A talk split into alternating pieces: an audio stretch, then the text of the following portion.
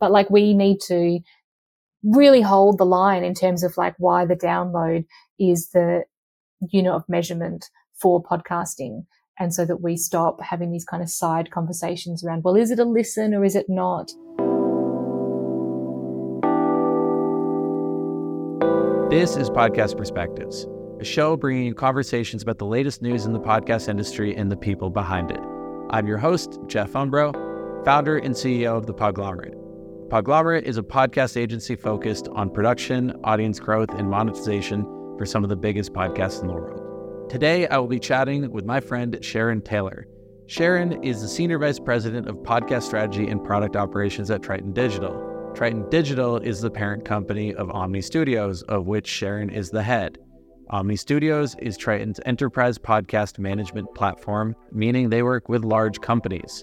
They host podcasts from folks like CNN, iHeart, all Things Comedy, Odyssey, Warner Media, and Cumulus. Triton, which was formerly owned by EW Scripps, was sold in 2019 to iHeart. Omny Studios is one of their two hosting solution platforms. Triton Digital is their advertising solution platform, but they all work really well together. In today's conversation, Sharon and I spent time thinking about IAB podcast compliance how hosting platforms like Omny, Simplecast, Megaphone, and Art19 are measuring downloads, and what it means now that Omny is a part of iHeartMedia, and if that changes Sharon's mandates as to what she's supposed to do every day. Thank you, Sharon, for being on the show, and let's get right into it. Sharon, welcome to the show. Thank you so much for joining us. You're welcome. Thank you for having me. What do you do? Who are you? Who can answer that? What an existential way to start off. Uh, so I am Sharon Taylor. I, for a long while, was the CEO of Omny Studio, which is a podcast hosting platform. And we sold that a little while ago now to Triton Digital, where I now sit as SVP of podcast strategy and product operations. I love it. And we'll come back to that because there's quite a bit to unpack about like what you're doing day to day. But I thought we would start by just talking about like what is a hosting platform and, and what is the utility of it? Because a lot of people use these things every day, but don't necessarily think through like why and how they were constructed the way that they are. So, to start, what is a hosting platform? A hosting platform, I guess, in the simplest sense, is somewhere that you upload your audio files, like podcast episodes, and they are stored in a way that allows you to distribute them out to Apple Podcasts, Spotify, websites, embed players, social media, as the saying goes, wherever you get your podcasts. And uh, so I feel like a lot of this stuff 10, 15 years ago was like very revolutionary. In my opinion, a hosting platform kind of has four unique services. It is, you know, hosting the audio and the metadata. It is providing analytics, which I actually separate from like how they're tracking the metrics and like the the different data points within the system of how people are listening. And we can come back to that in a second. But then the fourth thing is in 2023, a lot of these hosting platforms are providing ad solutions. Would you call those table stakes in podcast hosting these days? Like, is there anybody that's doing anything that's like significantly different or unique? Mm, I think that it, it was a lot easier to be a standout 10 years ago. It used to really be the Wild West in terms of what one podcast hosting platform provided as numbers to another, you know, how people built their system, how it you know, connected to different directories, those are table stakes now. Um, I think that the magic is in the nuance of how you build your system and the tool set that you provide. And I do think that now there's something crazy like 43 different podcast hosting platforms out there. And there's, you know, a few of us that are at the top that handle an enterprise market. There are some that are going particularly for like the B2B market. It's really interesting because you, you said a lot there that I want to dive into, but what do you mean when you say that historically different systems used to calculate their numbers differently? Yeah, I mean, and it's still a question that we get asked today by people that are self hosted. RSS, the beauty or the burden of it, depending on how you look at it, is that it is just file delivery as a mechanism. And so you need to be able to run certain filtering and heuristics over the top to make sure that you get to what is a download in the eyes of, you know, the industry guidelines that we've got that came down from the IAB. And you still see it if you self-host with Amazon or Azure, like every single data request, every file request might get counted as a download. And that was the case going back 2013, even 2015, 2016. Anytime someone or a device pulled down a piece of audio, the risk is that you'd count that as a download. And I remember us going through when the IAB guidelines first came out, along with a number of other podcast hosting companies, you know, to dedupe the audience to make sure that, you know, you were showing accurate numbers as opposed to just any old, you know, request that comes through. Now, just to break that down a little bit, when you say any old requests that come through, like you're referring to bots or somebody pushing more nefarious activity onto their platform in order to purposely or inadvertently like boost their numbers or their ad sales or something. So this governing body, the Internet Advertising Bureau, the IAB, has since come in and said we are going to put rules and regulations in place. You are welcome to follow those guidelines, but know that your competitor is doing this. And if you don't do it, then people are gonna, you know, think of you as an inferior product. Is that accurate? Yeah, I mean, I, would like to give everyone the benefit of the doubt, and I don't think there's that much nefarious activity. But yeah, it used to be that if you started a hour long podcast and you push play, our server would see that it's a download request. And if you pause that and then came back two hours later to finish it, the system would see it as a new request and it would be counted as another download in some instances in some hosting platforms.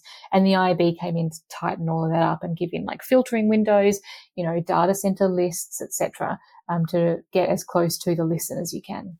So you actually pay to be a member of the IAB and to become compliant by the IAB. Is that correct? Yeah, they're two separate things, but yes. Yeah, so Triton always sat on IAB boards, and the IAB did tons of stuff outside of audio. You know, like it has web protocols and video and all sorts of things that are above my pay grade. Um, and then it got into audio, and so you pay to sit on the IB bodies, and then you also pay as a hosting company to get your certification to say that you're counting and be audited in a certain way. And then they've only recently introduced a, a recertification process that means that you continue to pay to make sure that your platform is up to date. And it's it's significant dollars, right? It's not too bad. I think it's twelve thousand a year, or twelve thousand for every period that you go in. And so obviously I say that at somewhere like Triton, quite a large company, you know, like one of the, if not the largest, versus maybe a startup. Like if I think back to Omny Studio days, at $12,000 is a lot of money. And so it is prohibitive, I suppose, for some, but we're at a point in the industry and having matured now that if you have such wild differences between hosting platforms who might not be certified, then that's a price that we should be putting on people to ensure that apples are as close to apples as possible. Yeah, it, that's a really good point because it is prohibitive for somebody new who's trying to enter the space, but at the same time, it's not an excessive amount of money to kick things off and make sure that everybody is playing by the same rules. Correct. But again, I mean, there's 43 different hosting companies or something. I've lost count, but like maybe the market is saturated. Not that I'm trying to get into like monopoly court or anything like that, but PSA for anyone looking to create a startup, podcast hosting is kind of stitched up. That's a hard nut to crack open now. It's a funny thing that you mentioned there because there's so many stats that are showing, like, depending on who you're t- listening to, Spotify has 12% of the market or 20% of the market or Apple has 52% of the market. I'm making up all of these numbers, but it is a crowded market and a lot of people are trying to kind of go back and forth and steal market share from one another or earn it from the listener, depending on how you look at it. And it's really tough to really even get 1% of that market. And there's a dozen different apps that are currently looking for it. And you can see that in the news with stuff with outlets like Stitcher closing down their apps because they just don't have enough of that market share to to really compete. It's challenging. I mean, Omny, when it first started, Omny was a consumer app.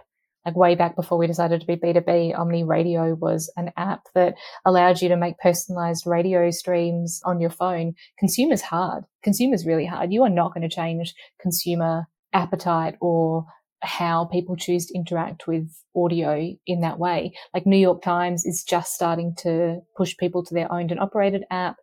It's the reason that Spotify's getting into video and YouTube's getting into audio. Like a standalone app, that's got an uphill battle. But if you've already got a dedicated audience, I think branching out into new media on that audience, on that platform rather, is what they're trying to do.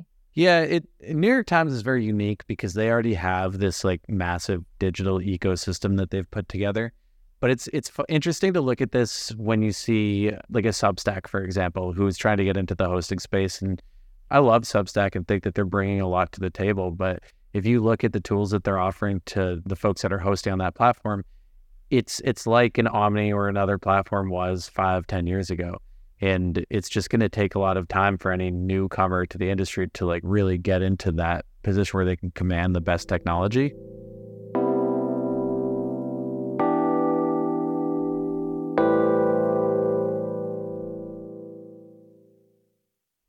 part of the reason I'm so fascinated by this is this distinction between metrics and data in the analytics dashboard.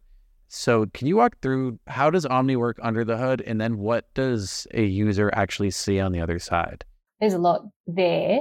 So, obviously, Omny are the origin server. So, every single time that a person using a device or a device attempts to access the RSS feed, we see the IP address, the user agent, and a modicum of like other details.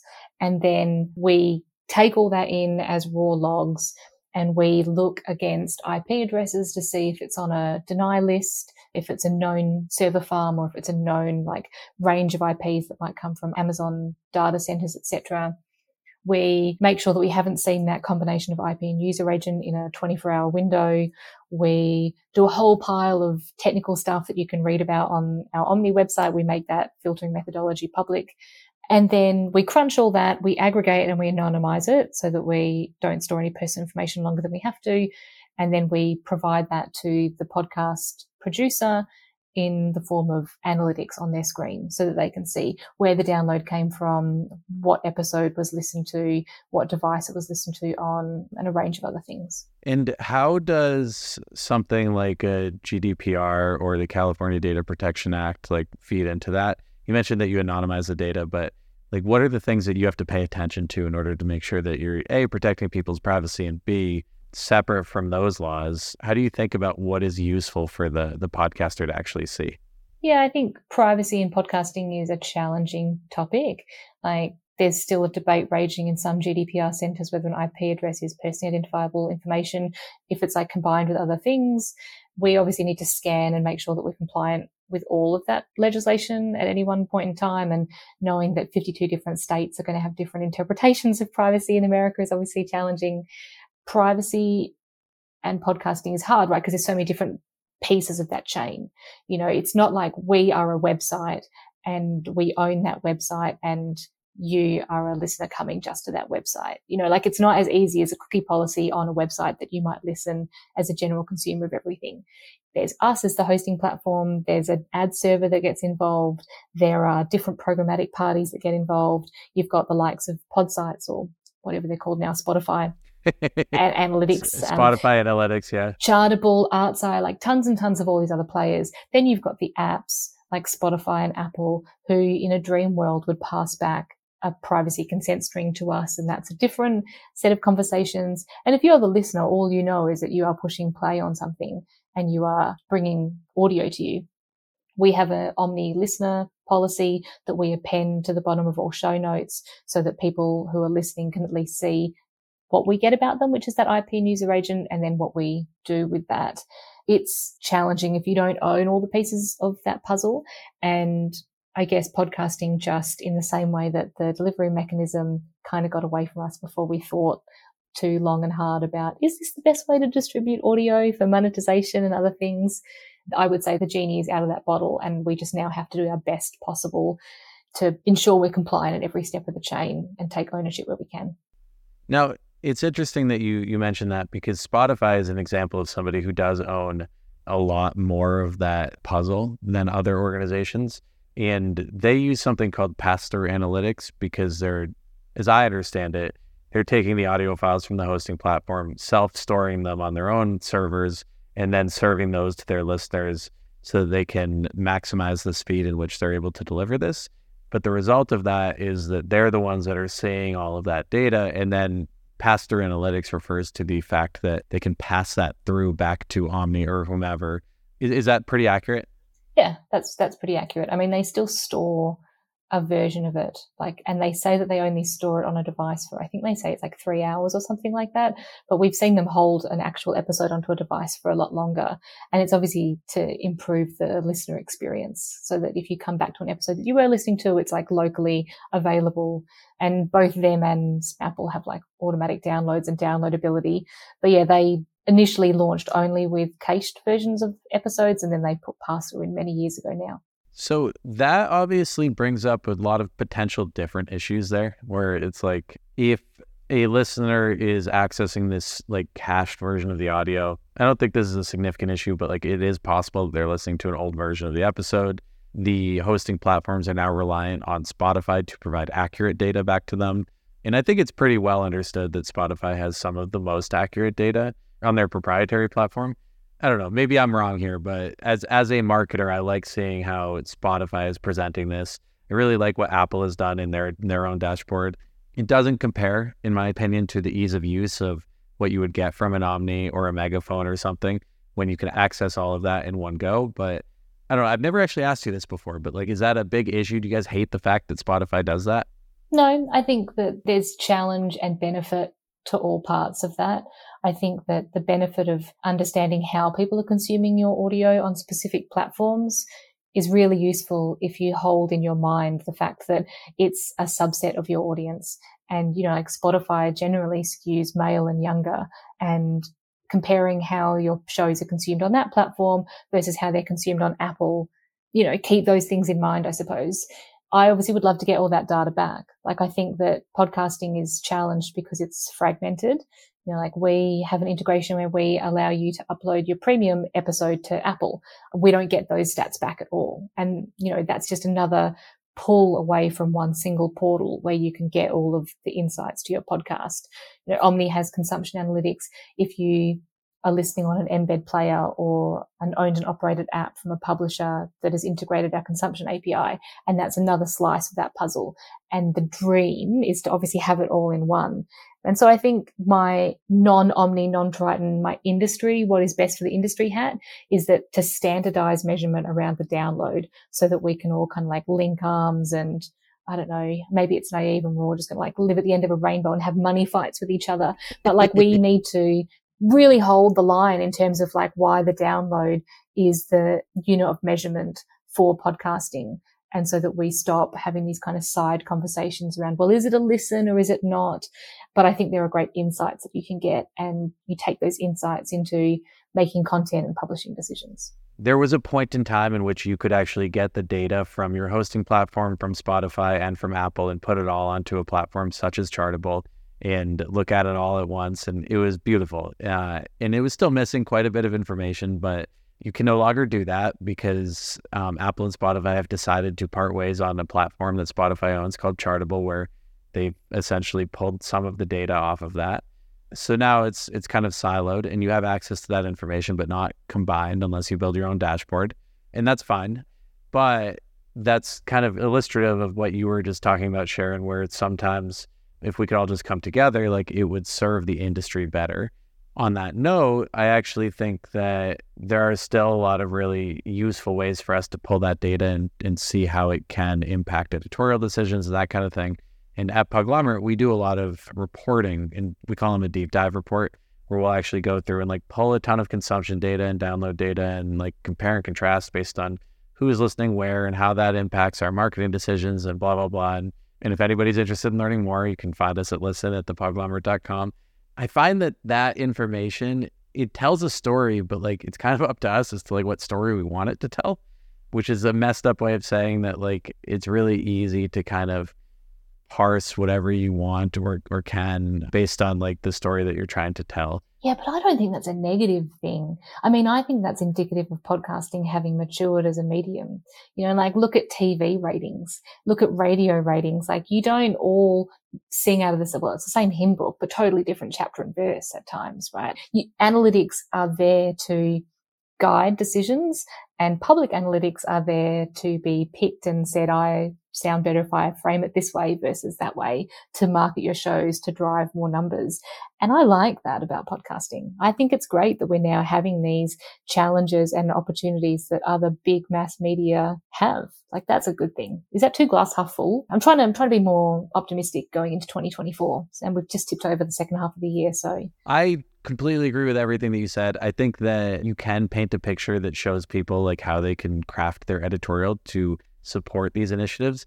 I also think that knowing the information exists doesn't mean you have to follow it. So if you know that people are falling off your episode at 10 minutes because you have an ad marker there, doesn't mean that you have to take out the ad marker. Maybe it means that you want to like craft the ad a different way or something. Yeah. And we're going to get like, it is going to get messier before it gets cleaner. And it might not even get cleaner. Like YouTube's coming into the fray. We're looking at ways to push episodes from Omny into YouTube, but you're not going to get the same engagement if you don't tailor the episode or the content for the platform that it's on. You know, people listen on YouTube in a different way to people listening on a podcast platform. And so if you look at the same drop off rate, you're not going to get any insights unless you actually tailor the episode. Like it might not be the ad, it might actually be the intro or some other element. There's just so many things to A/B test. That's literally why one of one of the big reasons why we're making this show is so that we can start to play with video and, and do it with our own shows as opposed to client shows.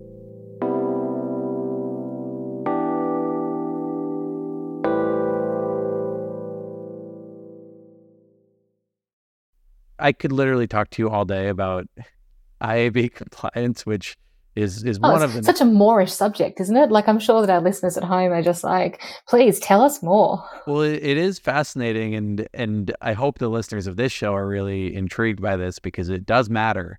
That said, I think that there's a lot of other more exciting things we could dive into. So, can you just walk us through the difference between Omny, Triton, iHeart, Spreaker, and anything else I'm missing within the mothership? Oh, yep. Uh, the Babushka set of dolls that is our company and parent company and sister company. Yep. So iHeart is our parent company. So they own us through Triton. And when I say us there, I mean Omny. So Omny was a standalone company that sold to Triton Digital in 2019, who at the time was owned by Scripps. Then Scripps sold Triton Digital, which at that stage Omny was nested underneath. So it was one company. They sold that to iHeartMedia iHeart own a stack of different companies. They're very digital and audio focused. So they have a lot of different companies that they run, including Spreaker, who sit as a sister company to Triton, where Omny lives. So, can you explain to me five years ago who was the perfect customer for Omny and today who is the perfect customer for Omny? Oh, wow. Okay. Yes. Five years ago, Omny was, I think, serving two core markets. We served broadcasting and we served podcasting.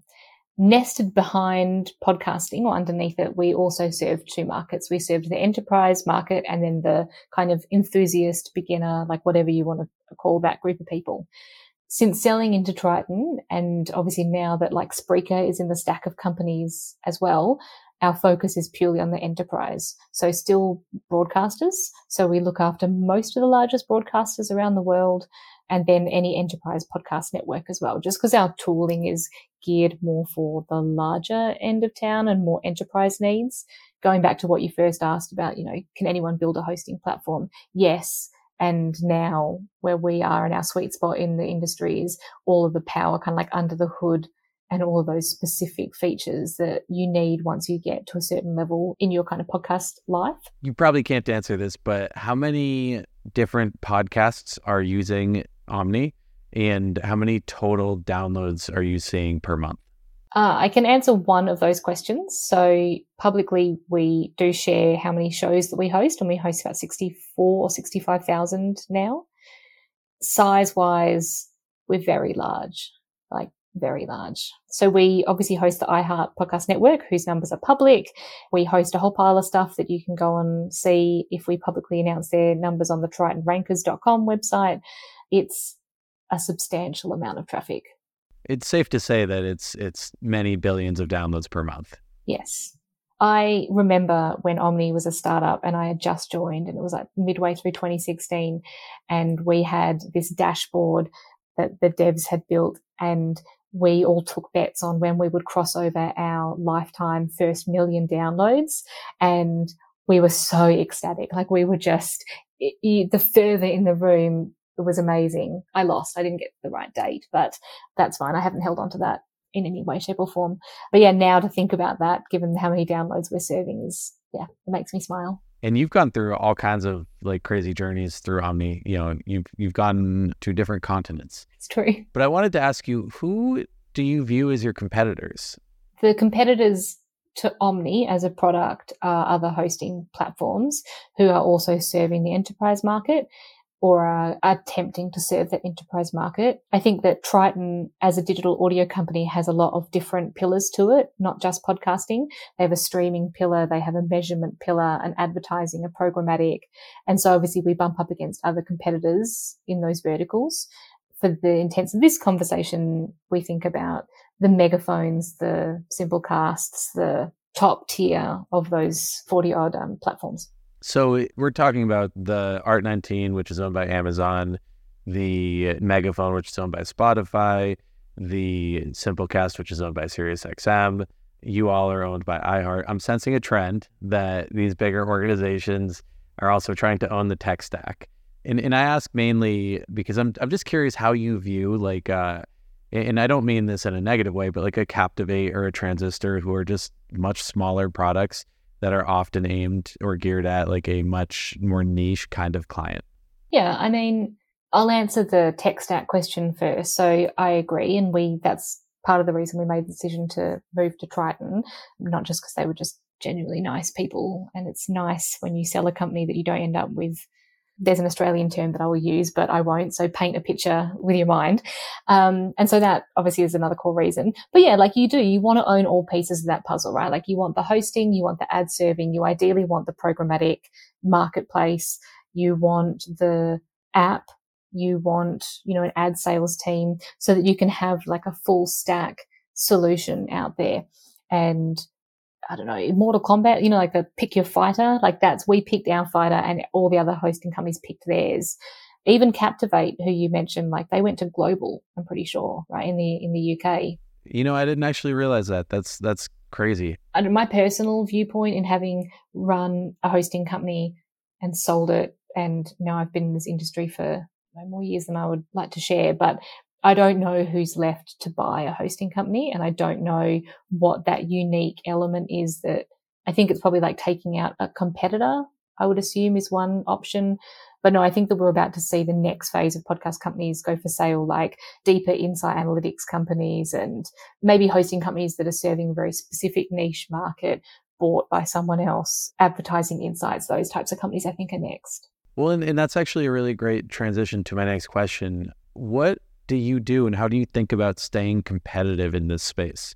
Like, how do you convince the next Fortune 500 company to join Omny instead of Megaphone or Simplecast or something?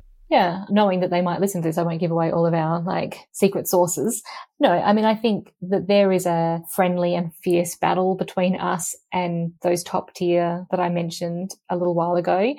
And it comes down to largely like what the customer's looking for, you know, the support that you can give, like how your roadmap aligns better with what they're doing. If they are looking for someone with an outsourced sales house, which Triton does not provide, like we don't sell on behalf of our customers. We are like Switzerland. We're totally neutral. You can do whatever you want with our tech. And some publishers are not looking for that. They are looking for an in-house sales team. And so I think it just comes down to matching what it is that the publisher's looking for. There's certainly a lot of choice out there. And where are you at with your programmatic marketplace? Yeah, so I mean, Triton has had the biggest programmatic marketplace for well since the beginning of time for audio. Like they won awards when they first released. It was called A2X back in 2008, 2000. I mean, like some crazy early like for streaming audio, and then that became Yield Up. And then now our plan for Triton Audio Marketplace is to continue to be the largest connector of demand and supply across all forms of audio. You know, we have at the moment 30 six or 38 different DSPs that are hooked in to buy across, you know, all those many, many, many downloads with a number that I'm not going to give you. And so matching that and playing the marketplace is really important for us. You're going to make me ask this question, which I hate asking you to do, but can you walk through what is a DSP, what is an SSP, and how do you connect that with a hosting platform? Yes. I mean, I can tell you what the acronyms are. No, so so uh, Omny. Let's use Omny as the hosting platform. So Omny uh, connects into an ad server, um, which is Triton's ad server, so that you can flight direct sold ads, promos, and things like that. And then through those same ad markers that you place, if you have chosen to connect to programmatic, you connect into our SSP, which is a supply side platform. And it connects you and your content in either an open marketplace or you can do direct deals, programmatic guaranteed, a whole pile of like technical terms that if anyone wants to know more about, like shoot me an email and I'll either connect you with Bryan Barletta, who will teach you what those things mean, or I'll take you to a salesperson and then they can help you. And then the DSPs are the demand side platforms. So they're the, the trade desks of the world, the ones that are buying the inventory in the programmatic exchange. So just to, I guess, simplify that a little bit, there are organizations that will kind of barter supply and demand on the audio ad space and deliver that through integrations that appear on like the supply side or hosting platforms such as Triton. When you're talking about millions or billions of, of impressions, these organizations can be lifesavers. This is a little bit different than something like Span, which is the Spotify ad network, because they have a real live sales team that's going out and placing these ads with like the GroupMs of the world and delivering that on their like proprietary platform, which might be your show if you're hosted on Megaphone. Exactly. Yeah, we um, are more authentic, I guess is one word, or like traditional, or I don't know, get a thesaurus out here. Both solutions pay creators. So I'm for both of them. Correct. Yes. Well, I think that we have a lot on this to go on, and, and I think we'd love to have you back to dive deeper into all of this. But I don't want to take up too much of your time. And any more questions I have, I know you're going to probably not answer. So, but it, it, was a pleasure as always. Is there anywhere that you'd like our listeners to go to check out you or Omny or Triton? Yes, you can find us at tritondigital.com, omnystudio.com if you want to see the purple website before we sold to the blue company, and a whole pile of socials. You can find us on LinkedIn, Twitter, etc., etc., etc. And uh, I should also note that Sharon publishes at least quarterly on the Omny blog, and it's it's full of insights that they're getting across the stable of their 65,000 shows, and is really really interesting data that you should all absolutely check out. Thank you. Like and subscribe. I love it. Thanks, Sharon. Thank you.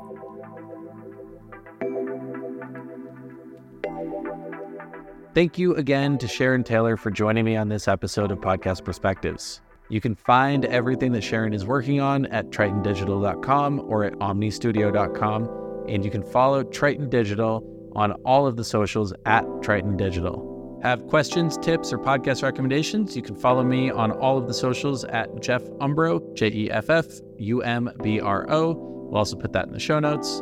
Podcast Perspectives is a production of The Podglomerate. If you're looking for help producing, distributing, or monetizing your podcast, you can find us at podglomerate.com shoot us an email at listen at thepodglomerate.com or follow us on all social platforms at Podglomerate. Thank you to Chris Boniello, Henry Lavoie, and Jordan Aaron for producing this show. Thank you for listening, and I will catch you next week.